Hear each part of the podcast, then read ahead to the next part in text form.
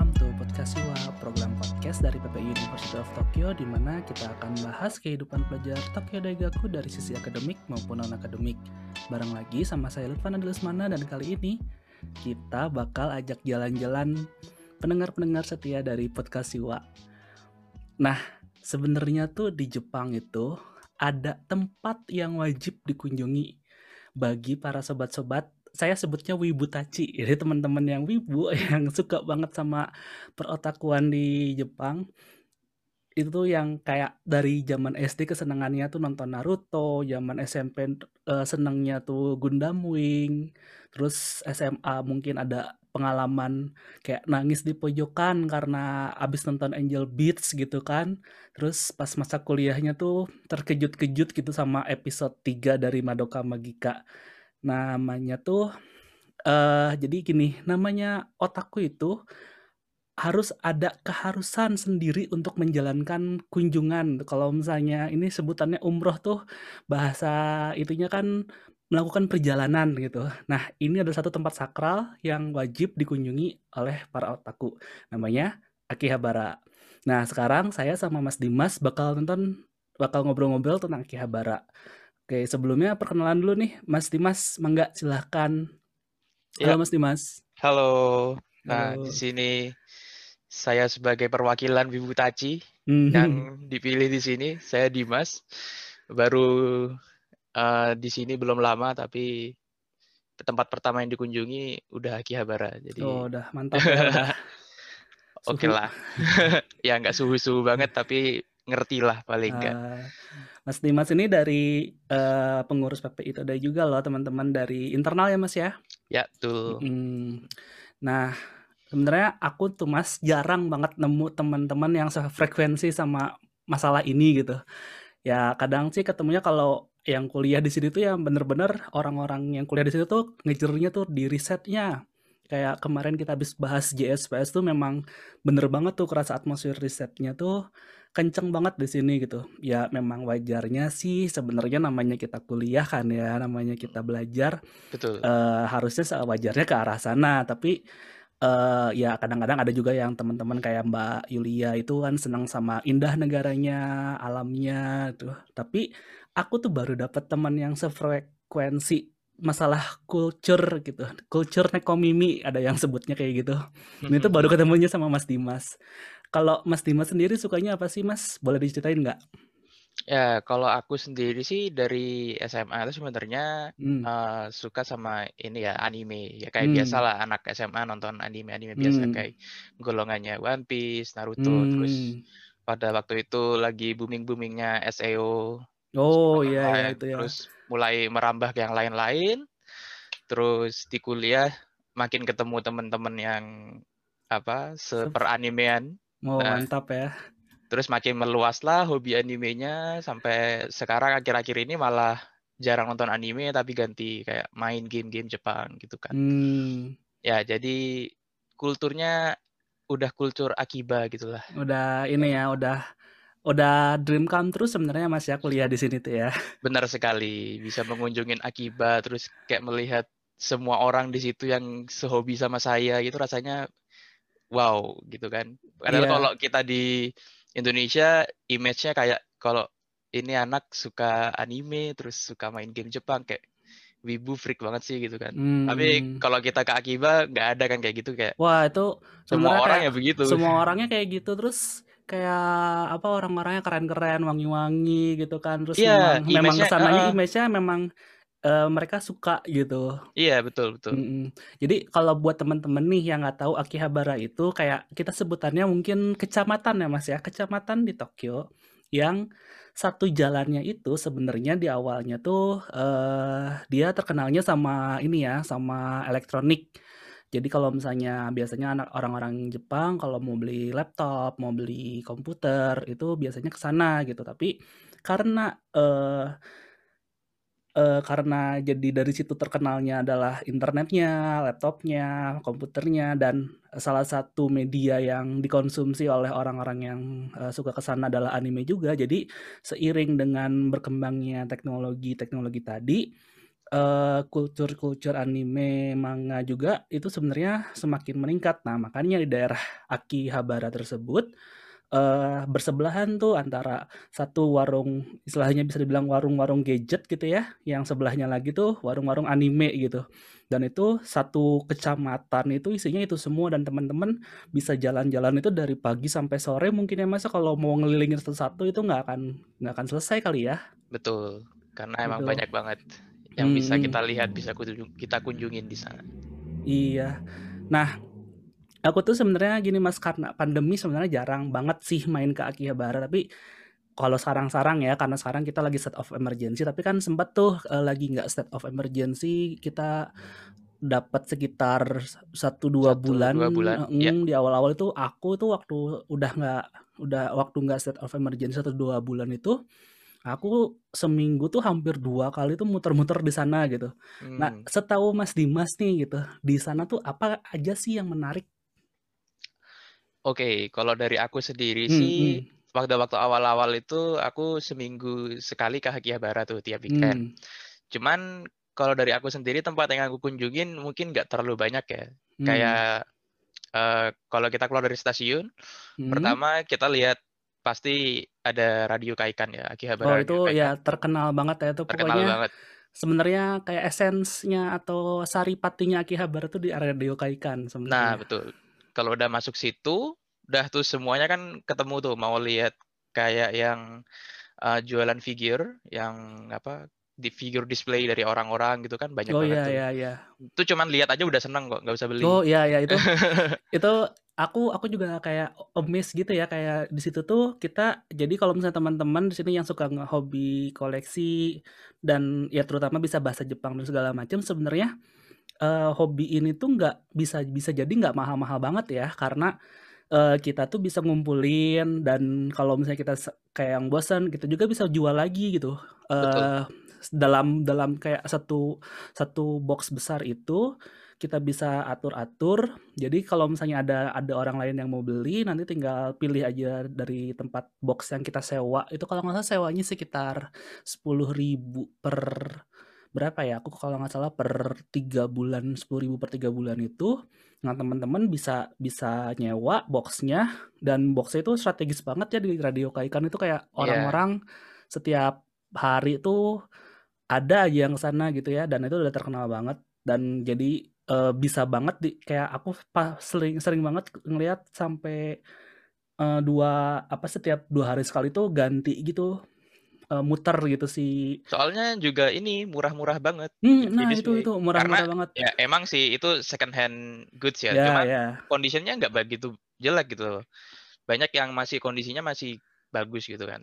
Iya, yeah, iya. Yeah. Terus itu murah banget kalau buat orang yang entry ke dunia figure hmm. atau cuman pengen express kalau ini loh aku suka hobi kayak gini, mungkin buat ditaruh di meja labnya kayak atau gimana beli aja di situ. Iya ya nggak usah nggak usah ya nggak usah nggak usah kita masuk ke yang mahal-mahal dulu itu cari-cari yang kecil-kecil yang nah, kira-kira iya.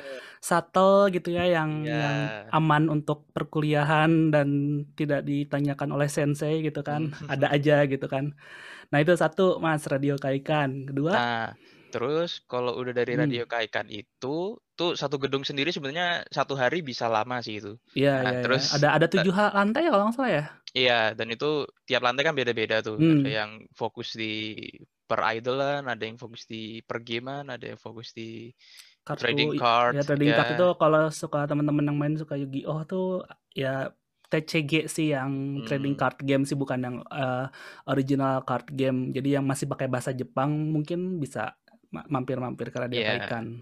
Itu udah kayak kata Mas Irfan tadi condensed banget, lengkap banget hmm. di situ. Cuman jelasnya pengen jalan-jalan ke tempat lain juga lah ya. Nah, terus hmm. keluar aku biasanya sih ke arah eh, itu mana ya arahnya? ke arah aduh, udah lama deh ini kepotong. Oh, itu ya ke ke depannya itu kan kalau misalnya radio Kaikan terus radio kita, Kaikan lu uh, sejalan yang sama stasiun S sama jalur keretanya itu kan yang uh, ada persimpangannya uh, itu ya. Iya, terus ke ke arah belok ke kanan ngarah ke Ueno Park. Oh iya ya Ueno Koen itu berarti uh, ke kanan. Betul. Nah hmm. dari situ oke okay, Nah, dari Akihabara Radio Kaikan, Mm-mm. terus keluar mengarah ke uh, Ueno Park. Itu aku biasanya jalan ke sana. Nah, ke sana itu nanti ada golongannya uh, anime, terus kayak Hmm. toko-toko anime goods yang mungkin cukup terkenal ya kalau aku Hmm. bilang ya. Ya animate sih, animate itu kalau nggak salah animate itu bahkan sampai eh, bentuk kerjasama sama pemerintah di Jepang eh, un- dengan Akihabara gitu, dengan manajemen Akihabara. Jadi kayak eh manajemen wisatanya gitu, kayak Kementerian Pariwisata dari pemerintah Jepang itu bikin animate-nya itu Mas, kalau nggak salah Hmm. kalau aku pernah denger eh, ceritanya tuh. Ya, pokoknya itu kalau di anime itu emang yang official goods dan Ya, lain-lain ya itu yang yang baru-baru di ya, situ. Betul, biasanya yang ke baru-baru. Nggak cuma anime, game juga ada, manga juga ada. Jadi Hmm, hmm. official goods tempatnya di situ. Hmm. Itu biasanya aku ke situ lihat-lihat kalau misalnya season ini aku lagi kemarin tuh lihat Eurocamp nih. Hmm, oh Terus itu ah, jadi pengen ini ya, jadi pengen Eurocamp tuh jadi pengen camping gitu. camping jalan-jalan Ya, terus masuk aja ke situ gunung. kayak goods-nya yang dijual juga goods-goods yang ada berkaitan sama camp gitu kan. Terus kayak Ah, wah ya lucu ya. ya ini ya. mereka jualan kayak mug atau camping Camping tools ya. Ya, camping tools yang kayak Ya, dipakai karakternya karakter iya jadi kayak di sini tuh lucu ya kalau misalnya eh, aku tuh lihat kayak eh lagi misalnya lagi musimnya free itu kalau nggak salah anime tentang berenang jadi orang-orang tuh jadi pengen berenang terus kayak ada ada kalau nggak salah anime dua tahun yang lalu Hanebado itu sampai Ah, gara-gara tenis eh bulu ya tangkis ya. bulu tangkis itu sa- sampai ada risetnya katanya gara-gara anime itu manga itu si penjualan raket bulu tangkis di Jepang meningkat sampai 30% itu efeknya dari anime tuh memang ini banget ya emang Hmm, terasa banget kalau di sini gitu ya betul. Karena ya itu tadi apa sih kita ngelihatnya ada di mana-mana terus juga memang orang-orangnya di sini senang-senang aja gitu. Tapi ya ada juga orang Jepang mungkin kayak teman-teman saya nggak terlalu into sama anime tapi kadang-kadang mereka misalnya teman saya tuh eh, dia senangnya tenis ya dia jadinya senangnya anime yang ada tenisnya gitu.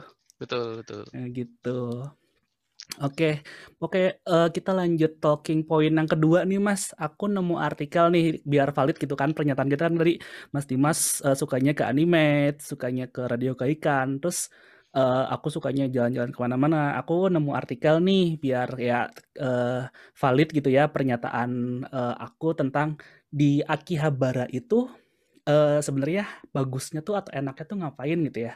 Jadi menurut tokyochipo.com ada beberapa hal yang menarik yang kalian bisa lakukan di Akiba. Yang pertama nih mas, kata tokyochipo.com adalah ke Gundam Cafe. Mhm, Hmm, Betul, Mas betul. Dimas tahu nggak kenapa partikularnya ke Gundam Cafe?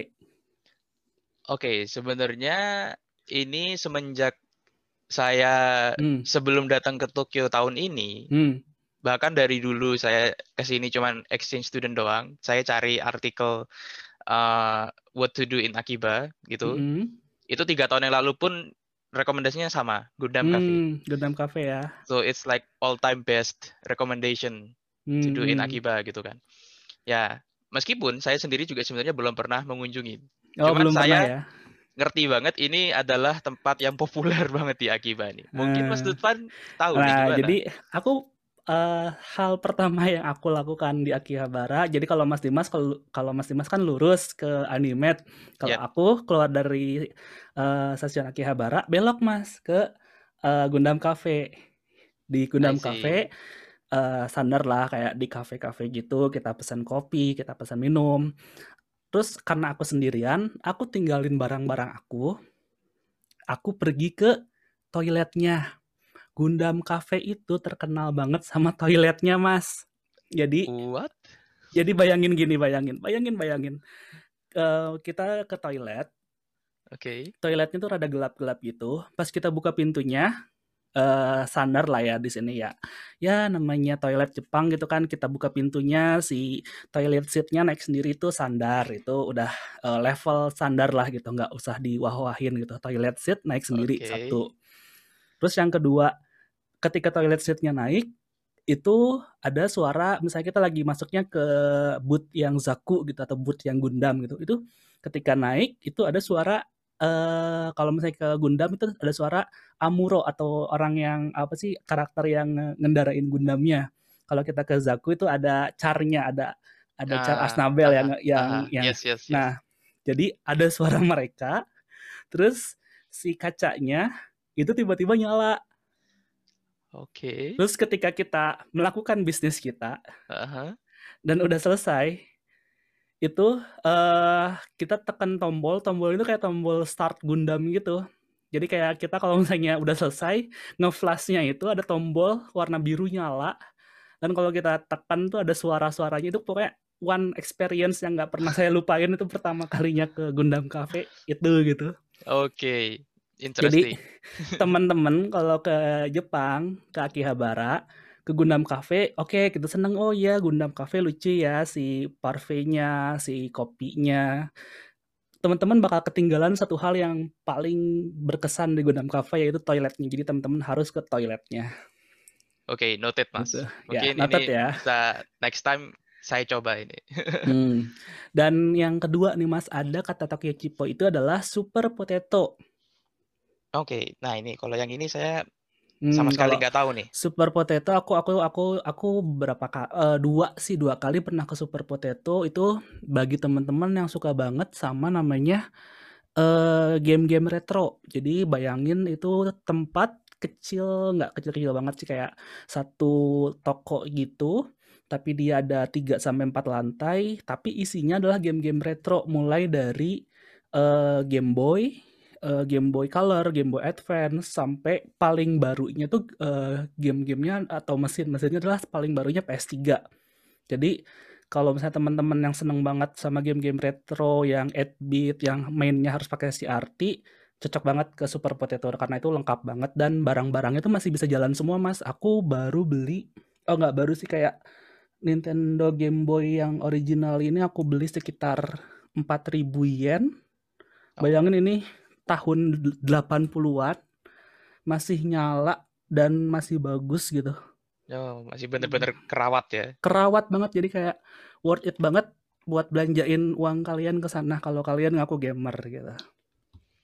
Lalu yang ketiga itu ada Kanda Myojin Shrine dan terutama di malam hari Nah, si Kanda Myojin Shrine ini mungkin uh, Mas Dimas belum pernah ya, aku pun belum pernah, tapi aku baca dari artikelnya uh, katanya Kanda Myojin Shrine ini karena dia dekat dengan Akihabara, jadi supply-supply LED, supply-supply lampu warna-warni itu paling up to date lah gitu istilahnya. Jadi kalau ketika malam hari si Kanda Myojin Shrine ini uh, illumination-nya tuh paling bagus se-Tokyo Oh. Hmm. Sepertinya saya pernah mengunjungi kalau ini Kanda Oh, pernah ya? Pernah ya? Sepertinya ya. Ini ya. Kanda Myojin ini ini bukan sih shrine yang untuk anime Love Life itu bukan sih? Uh, itu itu kayaknya iya deh mas. Pokoknya itu tapi kalau siang-siang memang nggak terlalu kelihatan tapi kalau malam-malam dia uh, nyalanya keren banget katanya. Hmm, kalau nggak salah sih hmm, itu see, ya. I see. Ya, Soalnya ya. saya pernah yang tiga tahun lalu saya ke sini ke hmm. Akiba itu saya ke sebuah shrine, shrine-nya Anime Love Life. Ya, oh ini ya yang idol. yang yang ceritanya si membernya itu Baitonya jadi shrine girl-nya di situ ya. Betul. Ah nah, iya, iya. Terus pada waktu itu saya ke shrine-nya itu, hmm. kalau emang bener ini Kandam Yojin ya, itu hmm. ada ini kan yang hanging wish dari hmm, hmm. Eh, kayu blok kayu terus bisnya digantung setelah mm-hmm. orang-orang nulis wishnya itu di mm-hmm. situ. Nah itu di situ isinya wishnya adalah love life fans semua gitu. Oh. itu bener-bener ya salah satu pemandangan tersendiri sih kalau menurut saya. Jadi kayak orang-orang segini banyak gantungin wish itu isinya fan anime semua. Wah mantap ya. Ya Oke, lanjut deh bahas ini yang keempat itu anime shop udah udah kita bahas tadi beberapa ada di anime. Mungkin kalau paling lengkap tinggal ke Radio Kaikan kali ya. Betul, itu kalau pengen satu langsung, langsung ketemu semua. Semua. Oke. Dan yang kelima, belanja elektronik di Big Camera atau Yodobasi Kamera. Uh, Mas Timas pernah belanja atau pernah lihat-lihat ke sana? Pernah, tapi di yang Big Camera ya. Hmm, nah, itu ini emang sebelahan-sebelahan ya? Betul. Mhm. Emang nggak terlalu jauh satu sama lain. Ya mungkin saingan mungkin ya mereka, Mhm kalau mhm. bisa dibilang. Ya kalau saya pengalaman sendiri sih di Big Camera, ini ya emang elektronik di situ kayak lengkap banget ya, kayak itu ada Mmm. 7 7 atau 8 lantai Iya, itu full banget. Full elektronik. Tapi ya itu, mungkin sebenarnya kalau untuk belanja dapat yang murah sih enggak ya, Enggak. kayak itu sudah pasti diinflasi sekitar 10% karena teman-teman harus punya namanya poin Tokado. Kalau punya poin Tokado itu pasti 10% dari, eee, belanja kita pasti masuk ke poin Tokado atau poin card, yang selanjutnya teman-teman tuh bisa belanjain lagi gitu. Jadi kalau misalnya teman-teman cuman belanja sekali, 2 kali, si poin Tokadonya ya nggak akan kepakai, ya pasti udah pasti lebih mahal 10% daripada harga pasaran gitu. Betul. Gitu, dan selanjutnya adalah Sega, eee, atau di mana mungkin, eee, ini ya gaming center ya, ar arcade center arcade center gitu ya. Iya. Mas Dimas pernah ke arcade center? Eee, kalau masuk belum pernah ya, cuman kalau Mmm. lewat pasti. Karena ya? emang Oh di iya pinggir iya. di pinggir eee, jalan seperti itu kan, tiap kali Iya mau itu jalan di Akiba pasti kita kelihatan, oh Kalau Sega. kalau Mas Dimas mungkin 3 tahun yang lalu Sega arcade center di Akiba tuh ada 4, kalau sekarang cuman sisa sekitar 1 atau 2 gitu Mas. Soalnya ya 2 karena ya? Covid Iya karena. Covid udah udah pada ini semua kan. Kan karena Covid, eee, arcade center terutama ya orang-orang di sana berganti-gantian bermain game dan segala macam, jadi, Betul. eee, sangat restricted sekali pemerintahnya. Jadi kadang-kadang sampai nggak bisa beroperasi sama sekali dan akhirnya di tahun 2020 akhir itu kalau nggak salah itu 2 Sega, eee, tower ya, jadi 1 tower di Akiba itu tutup gitu dan tinggal sisa beberapa Sega doang. Jadi kalau misalnya teman-teman, eee, di Indonesia tuh mainnya, eee, game Game Master, Time Zone, Nah, jadi iya. bayangin Game Master atau Time Zone tapi ini ukurannya 1 mall gitu, isinya mainan semua gitu. Betul. Dan terakhir dari Tokochipo.com adalah M-Strip S yang tidak perlu kita bahas, kalau misalnya teman-teman yang mendengarkan penasaran silahkan, tapi itu Itu untuk jadi teman-teman yang udah datang ke sini aja. Nah itu Silakan ya, dikunjungin sendiri kalau silahkan tertarik. kalau tertarik, kalau tidak tertarik ya itu tidak usah gitu kan Iya, ya. betul sekali.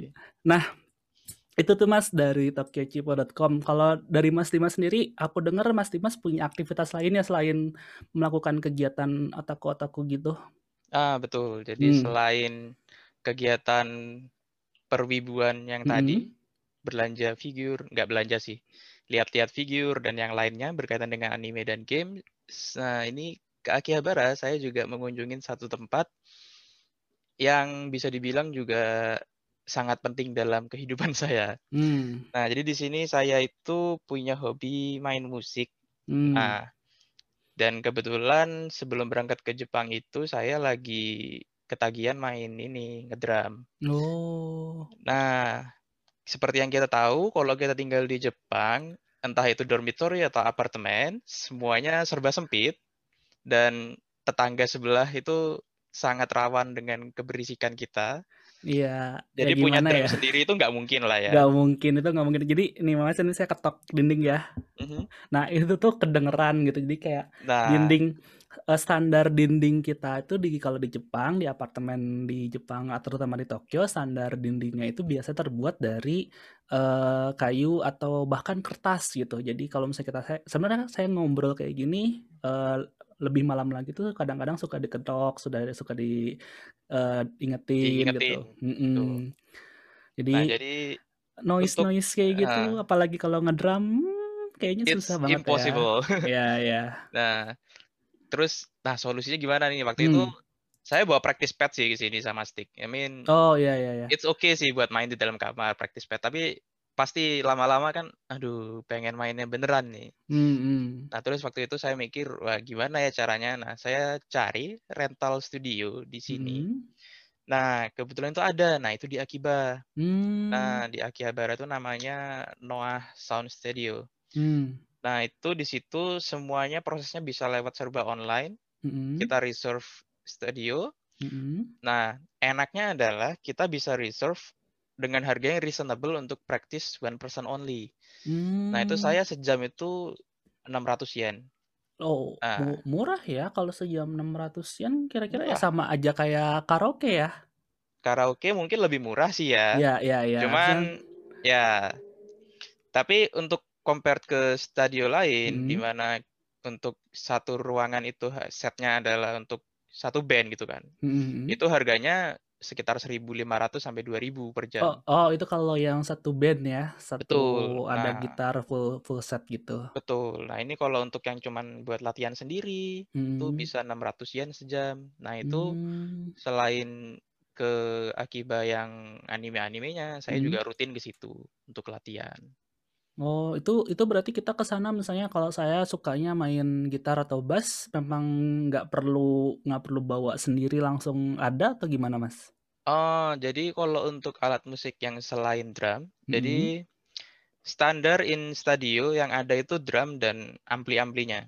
Nah, Oh, kalau ya ya ya. gitar, bass, and keyboard, Mhm. eee, mungkin pilihannya adalah bawa sendiri atau Mhm. rental dari sananya.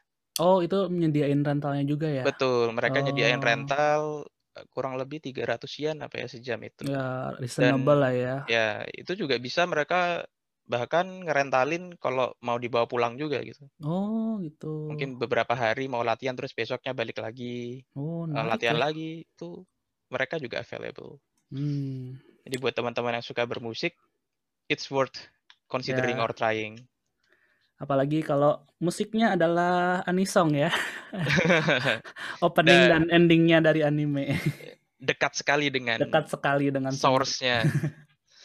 Jadi Akiba itu kalau teman-teman keluar dari stasiunnya, kan biasanya kalau stasiun kan ada pengumuman-pengumuman stasiun, itu ketika keluar-keluar tuh indah banget ya suara-suaranya tuh ada suara-suara, eee, intro, outro, eee, anime yang lagi ja jalan sekarang, terus kayak seping sepanjang jalan juga toko-toko tuh suda eee, suka mem muterin lagu-lagu yang kencang-kencang gitu kan.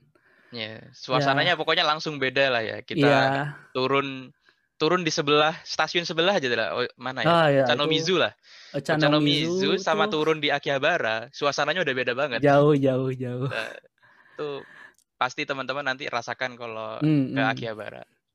Sungguh menarik ya Kecamatan 1 ini di Tokyo. Nah, itu tadi teman-teman pembahasan saya sama Mas Dimas tentang Akiba. Episode kita kali ini ya saya sama Mas Dimas tuh all out geek banget dan otakunya tuh keluar banget gitu ya. Jadi mungkin episode-episode ke depannya expect bahasannya bakal rada normal dan slow down lagi. Dan thank you Mas Dimas udah nemenin saya ngobrol tentang anime dan otaku. Eh, sama-sama, anytime untuk bahas hobi seperti ini itu menyenangkan ya. Jadi Iya. anytime is welcome. Jadi ini ya nggak nggak ingetin terus sama riset kita ya. Ya, kita butuh Sekali-kali ya. butuh break lah gitu ya. Betul. Nah, itu tadi bahasan kita dari Podcast Siwa, program podcast dari PPI University of Tokyo di mana kita bahas kehidupan pelajar Tokyo Daigaku dari sisi akademik maupun non-akademik. Bareng sama saya, Lutfan dan Mas Dimas. Kalau kalian ada request topik atau mau ada yang disampaikan, boleh hubungin kita di sosial media yaitu Instagram ppi.todai. Sampai jumpa minggu depan. Otsukare sama Desta.